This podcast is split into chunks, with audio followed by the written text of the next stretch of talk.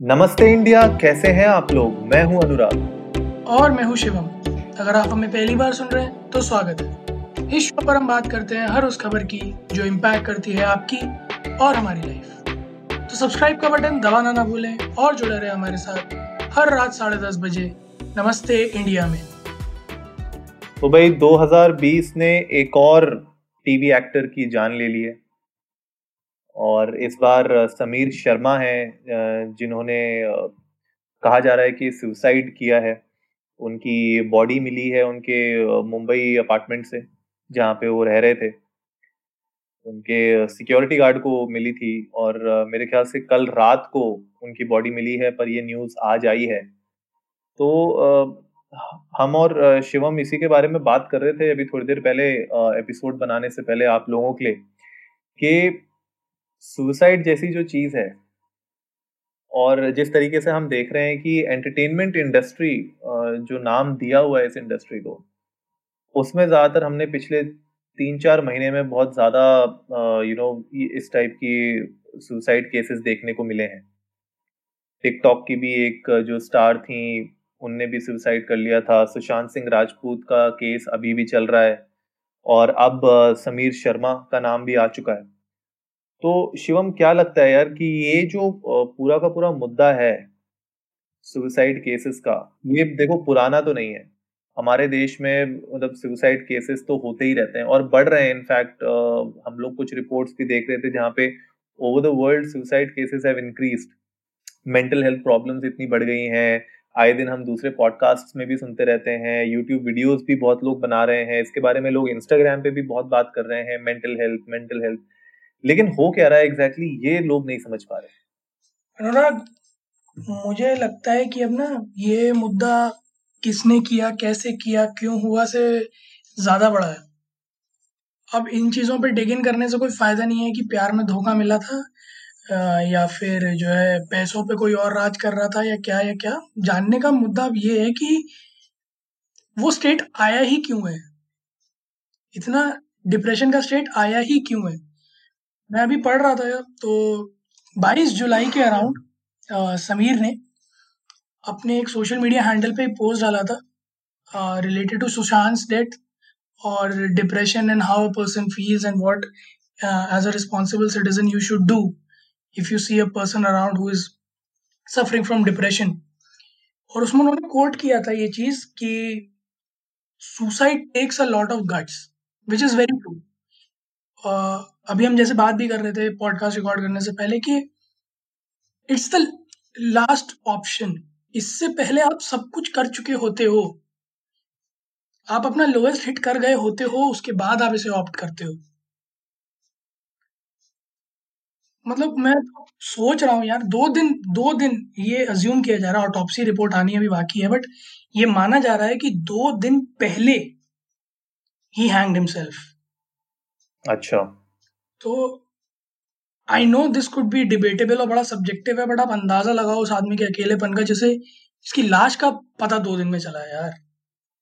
और सबसे बड़ी बात ये भी है इसमें देखने वाली कि जैसे हम बोल रहे हैं सुसाइड को लेके केसेस किस तरीके से बढ़ रहे हैं।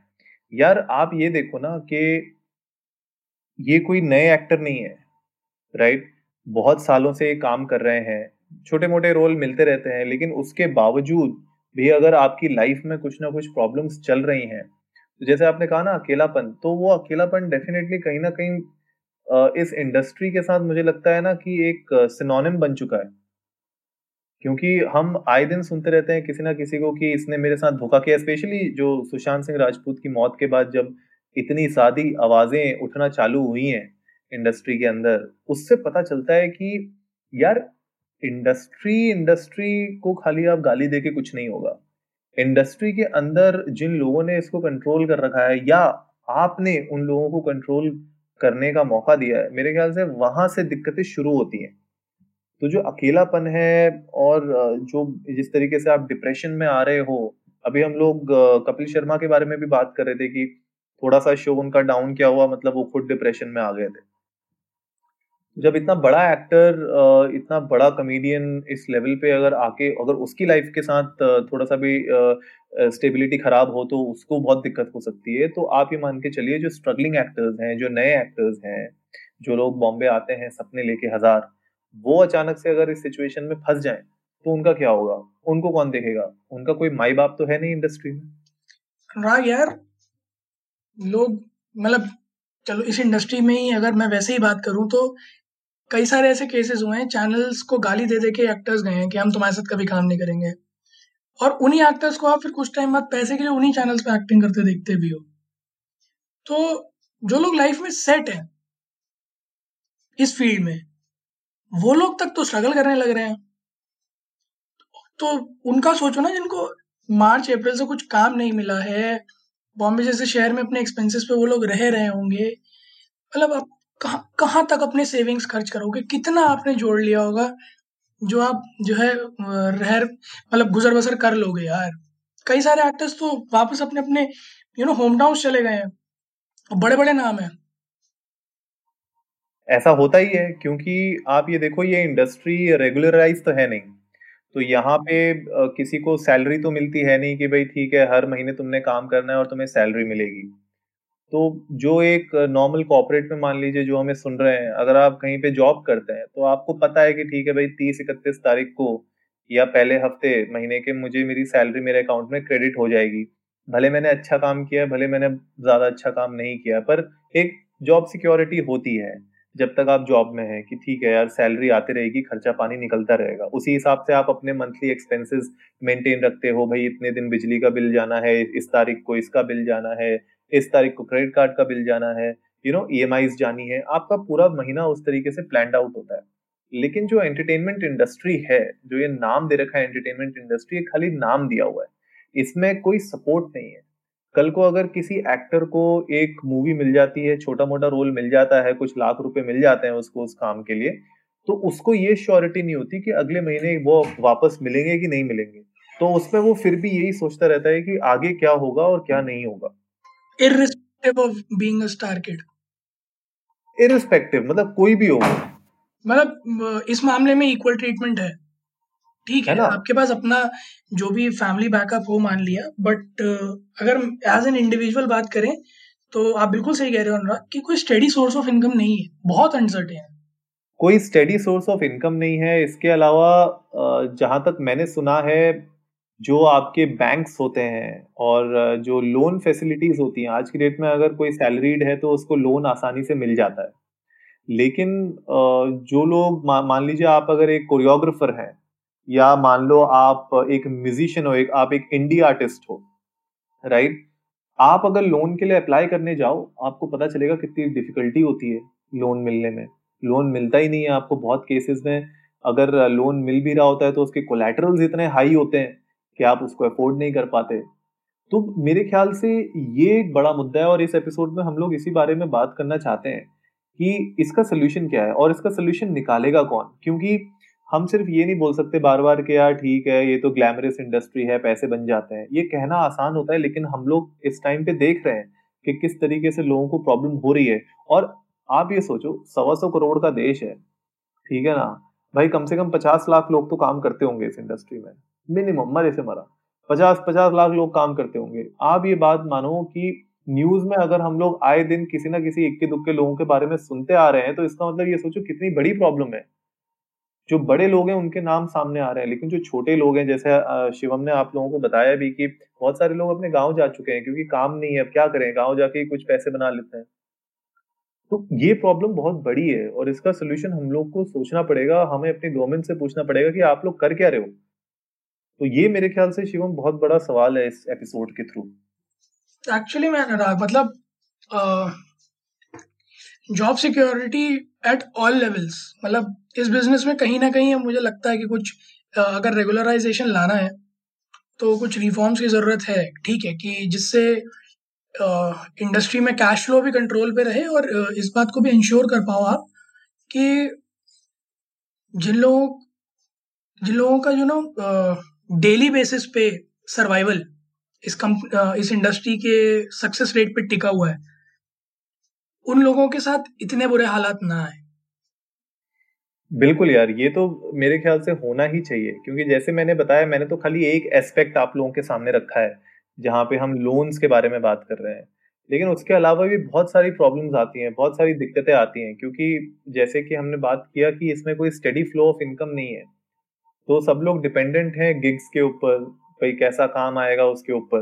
तो अब क्योंकि पूरा एक कोविड का सिनेरियो चल रहा है, ना तो कहीं पे शोज़ हो रहे हैं तो जो डांसर्स हैं, जो कोरियोग्राफर्स हैं, जो म्यूजिशियंस हैं, उन लोग का बिल्कुल काम ठप है। जो एक्टर्स हैं, उनका भी बिल्कुल काम ठप हो रखा है। धीरे धीरे अब कुछ चीज़ें आने लग गई हैं, लेकिन वो एक फुल फ्लो में नहीं आई है। तो जिन लोगों को आप ये मान के चलो, वैसे ही इंडस्ट्री में इतना कम काम है, सब लोगों को काम वैसे भी नहीं मिलता। आज की डेट में वो भी बिल्कुल वन थर्ड हो चुका है। और अनुराग, बहुत लंबी चेन फॉलो होती है। मतलब छोटा सा एग्ज़ाम्पल ले रहा हूँ। अब किसी एक्टर का चार महीने से शो नहीं चल रहा है। तो चार महीने से पैसा नहीं मिल रहा। अब उसकी अपनी एक टीम है। भाई मेकअप आर्टिस्ट हैं, उसके मैनेजर्स हैं, उसकी पीआर एजेंसी है, फलाना डिमाका और हेयर स्टाइलिस्ट है, ये, वो सब। तो एक एक्सटेंड तक वो भी पे कर रहा होगा। शायद उसने भी कट शॉट किए होंगे। है ना? तो एक चेन है पूरी। उस एक एक्टर की ऊपर उस एक एक्टर के सपोर्ट के ऊपर जो आपने इतने सारे नाम लिए हेयर स्टाइलिस्ट हो गया उसका मैनेजर कितने और लोगों की सैलरीज भी जुड़ी हुई हैं उसके काम के ऊपर? एक्चुअली मैं वही कह रहा हूँ ना एक लंबी चेन है। मैम सपोजिटली एक कोई मैनेजिंग एजेंसी है जो एक एक्टर को मैनेज कर रही है। तो वो रेवेन्यू उसको देता होगा उसमें जितने एम्प्लॉयज़ हैं जो उसको मैनेज कर रहे होंगे उसके इवेंट्स मैनेज कर रहे होंगे वो हो गए, उसके मतलब मैनेजर्स हो गए, उस कंपनी में हरार की हो गई। So there is quite a big chain attached to it जितना बड़ा एक्टर उतनी बड़ी चेन और उन सब का यू नो सर्वाइवल उस बंदे पे डिपेंडेंट है। और उसका सर्वाइवल ही नहीं हो पा रहा है। उसको उसको, उसका इनकम सोर्स ऑफ़ इनकम नहीं मिल रहा है। तो वो इधर क्या फॉरवर्ड करेगा? तो कैश फ्लो रुका। अच्छी खासी रेलगाड़ी जो ट्रैक पे चल रही थी, वो रुकी। और सिक्योरिटी नहीं है इसमें कहीं यार। एक मतलब इस तरह की एजेंसीज भी आ, इसी बात पे डिपेंडेंट है कि उनके पास कितना काम आ रहा है। और चार महीने से तो काम क्या ही आ रहा है। तो कैसे प्रोसेस करेंगी? हाँ और इनफैक्ट बहुत सारे लोगों ने इसके बारे में सोशल मीडिया पे बात भी की है। ट्विटर पे भी बहुत लोगों ने इसके बारे में आवाज़ उठाई है कि भाई एक एक्टर के पीछे बहुत सारा सपोर्ट स्टाफ होता है वो लोग जुड़े होते हैं। तो अगर किसी एक बंदे को काम नहीं मिलता तो उसके पीछे दस लोग और होते हैं जिनको काम नहीं मिल पाता है। और एंड ऑफ़ द डे वहाँ पे भी उन लोग की सैलरीज नहीं बंधी हुई है। ऐसा नहीं है कि कोई एक्टर का अगर हेयर स्टाइलिस्ट है तो एक्टर उसको हर महीने पैसे दिए ही जा रहा है। अगर उसी के पास पैसे नहीं आएँगे तो वो भी उसको आगे क्या ही देगा। तो कहीं ना कहीं ये पूरी एक चेन है और बहुत अच्छा पॉइंट उठाया है शिवम ने कि यार, इस चेन को भी तो हमने देखना है। तो हम खाली ये नहीं कह सकते कि यार, एक एक्टर है, ठीक है एक्टर को काम नहीं मिल रहा, चार महीने घर पे बैठा रहेगा। लेकिन वो अगर चार महीने घर पे बैठता है तो दस लोग और है जिनको बैठना पड़ रहा है, क्योंकि उन लोग को भी काम नहीं मिल रहा। और फिर यार अनुराग, इस इंडस्ट्री में यार this industry is all about pomp and show फिर आपको जब काम मिलने लगता है तो फिर आप अपना स्टेटस को बनाने लगते हो, फिर आप जो है खर्चे पाल लेते हो, और वही वाली कहावत है, हाथी खरीदना आसान है, पालना मुश्किल। तो फिर वही होता है यार, आप उस तरह के टैंट्रम पालते हो, क्योंकि वो नीड ऑफ़ दी आर है कि इंडस्ट्री में अगर रहना है तो यू नो टॉप नॉच बन के रहना है।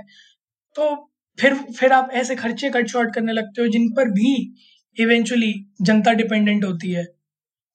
तो there are tons of people are associated directly और indirectly to this industry so you cannot overlook this thought कि, अरे एक्टर्स के पास काम नहीं है तो क्या हुआ? सूनर और लेटर आ जाएगा। बट उनसे एसोसिएटेड जितने लोग हैं, ज़रूरी नहीं है उनके पास इतना कैपिटल हो कि वो इतना लंबा स्पैन काट सकें, अगर उनके पास सोर्स नहीं आ रहा इनकम का तो।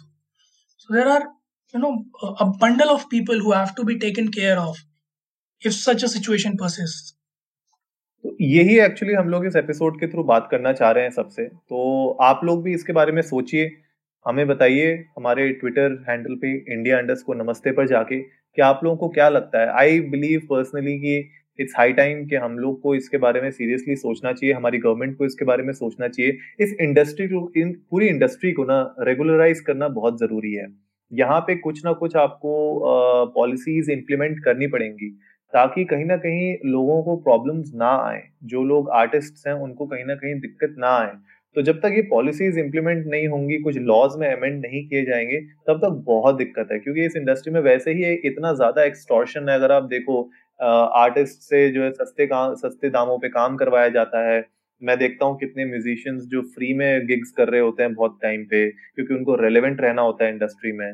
तो मेरे ख्याल से ये एक बहुत बड़ा मुद्दा है और ये जो सुसाइड केसेस है ना, ये बस हमें हमारा ही आईना दिखा रहे हैं कि हम लोग अंदर से कितने ज़्यादा खोखले हैं और कितने हमारे अंदर ही इतनी सारी दिक्कतें हैं तो आगे जाके तो क्या ही होने वाला है। तो ये एक पैंडमिक ने मेरे ख्याल से हमें हमारा ही चेहरा दिखा दिया है। एक मिरर हमारे सामने रख दिया है कि बॉस अगर थोड़ी सी भी दिक्कत आ जाए ज़िंदगी में तो आपके साथ क्या क्या हो सकता है? और स्पेशली हमारी एंटरटेनमेंट इंडस्ट्री को तो इसने पूरा का पूरा एक्सपोज कर दिया है। तो आई गेस आज का एपिसोड आप लोगों को इन्फॉर्मेटिव लगा होगा और बाकी rest in peace to him I hope के उनकी फैमिली मेंबर्स और उन सबको हमारी तरफ़ से कॉन्डोलेंसेस जल्दी से सब्सक्राइब का बटन दबाइए और जुड़िए हमारे साथ हर रात साढ़े दस बजे। सुनने के लिए ऐसी ही कुछ इन्फॉर्मेटिव खबरें। तब तक के लिए नमस्ते। इंडिया।